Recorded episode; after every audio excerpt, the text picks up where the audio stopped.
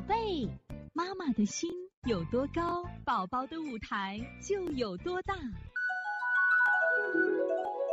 现在是王老师在线坐诊时间。现在我们看一下这个幺零七三任小青，六岁男孩，扁桃体二度，右侧还略大一些。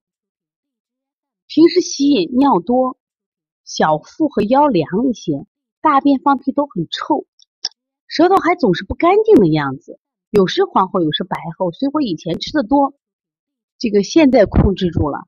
三餐在幼儿园吃，这个老师说饮食可以，性格很好，也爱说。这娃是消食导致还是滋阴清热利咽？是这样。我现在看你的扁桃体虽然是二度大，但它是肥大型的，不是肿大型啊。但是我看到舌头，我就想跟你说，这个孩子是一个肾阳虚的孩子嘛？你看明显的嘛，肾阳不足嘛。第一个，我们看这个孩子的舌象呢，是一个长方舌，倒不是个长方圆舌，他孩子是一个长方长方舌，而且他的后区是鼓起来的，肾区是鼓的，而且后期的浊苔很厚呀，这明显的是个肾阳不足的象，而且这个孩子整体舌象都偏淡白，所以说他不是急性，急性的时候扁桃体是充血的，我们用清咽利喉。那对于这种慢性的这种孩子，知道吧？我觉得我们的孩子应该什么情况？我就用补法，而且这个孩子吸引怎么尿多？这是孩子自己爱喝水呢，还是家里爱给喝水呢？你这不黄不厚吗？怎么看黄厚呢？至少我从我这个角度，你这个孩子是灰白色嘛，不是黄色。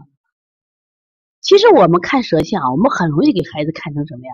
黄色的，很容易看黄色的。我们现在有很多这个。嗯，妈妈看舌象的时候就觉得白、厚、黄，但是至少我现在看到这个舌象在后区，你看我怎么看都不黄。那我先拉大看看，